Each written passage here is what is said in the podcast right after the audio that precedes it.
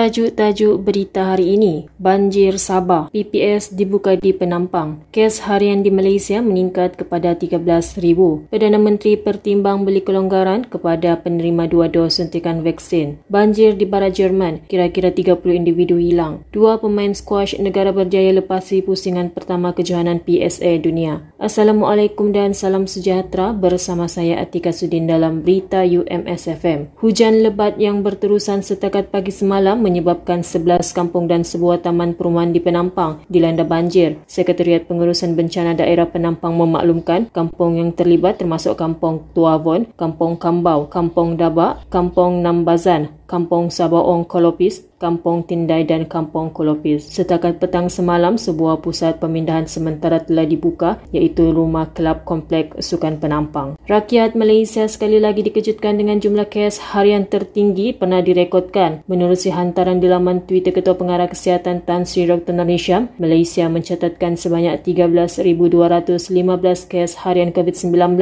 sekaligus menjadikan jumlah keseluruhan kes sebanyak 880,782 kes. Selangor kekal mencatatkan jumlah kes harian tertinggi sebanyak 6,120 manakala Negeri Sembilan meningkat kepada 1,603 kes dan Kuala Lumpur sebanyak 1,499 kes. Perdana Menteri Tan Sri Muhyiddin Yassin memaklumkan individu yang telah menerima dua dos vaksin COVID-19 akan dipertimbangkan untuk diberi kelonggaran tertentu. Menurut Muhyiddin, keputusan tersebut dibuat selepas mengambil kira sebahagian besar rakyat sudah menerima suntikan vaksin COVID-19 Jawatan Kuasa Khas Jaminan Akses Bekalan Vaksin COVID-19 juga telah diminta untuk membuat penilaian semula berhubung SOP bagi mereka yang telah menerima dua dos suntikan vaksin. Berita luar negara. Banjir di barat Jerman mengakibatkan kira-kira 30 individu hilang dan 6 buah rumah di bandar Scholl runtuh. Menurut polis tempatan, sejumlah 25 bangunan lain di kawasan berkenaan didapati tidak selamat untuk diduduki. Penduduk setempat di beberapa daerah di negeri itu juga dilaporkan dilaporkan terperangkap dan menunggu untuk diselamatkan menggunakan laluan udara. Berita sukan. Pemain wanita negara S. Sivan Sangari dan pemain lelaki nombor satu negara Eng Yan Yo berjaya melepasi pusingan pertama kejohanan squash profesional PSA Dunia 2020 2021 di Chicago, Amerika Syarikat. Siva Sangari menewaskan pemain Mesir Sana Ibrahim dengan mudah dengan 11-9, 11-2, 11-8 untuk bertemu dengan pemain nombor 14 dunia Neil Gillies dari Belgium hari ini. Manakala Ian Yao dijadualkan akan berdepan dengan pemain nombor satu dunia, Ali Farag dari Mesir selepas menewaskan pemain England, Adrian Waller dengan 11-6,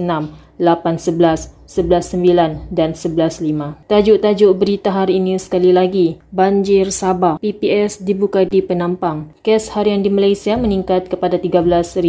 Perdana Menteri pertimbang beri kelonggaran kepada penerima dua dos suntikan vaksin. Banjir di barat Jerman. Kira-kira 30 individu hilang. Dua pemain squash negara berjaya lepasi pusingan pertama kejohanan PSA dunia. Sekian berita dari UMSFM. Berita itu tadi disunting oleh Atika Sudin. Ikuti lebih banyak aktiviti kami di Instagram dan Facebook Facebook UMS FM. Jangan lalai terus waspada kerana pandemik COVID-19 belum berakhir. Lindung diri, lindung semua. Hashtag kita prihatin. Assalamualaikum dan salam sejahtera.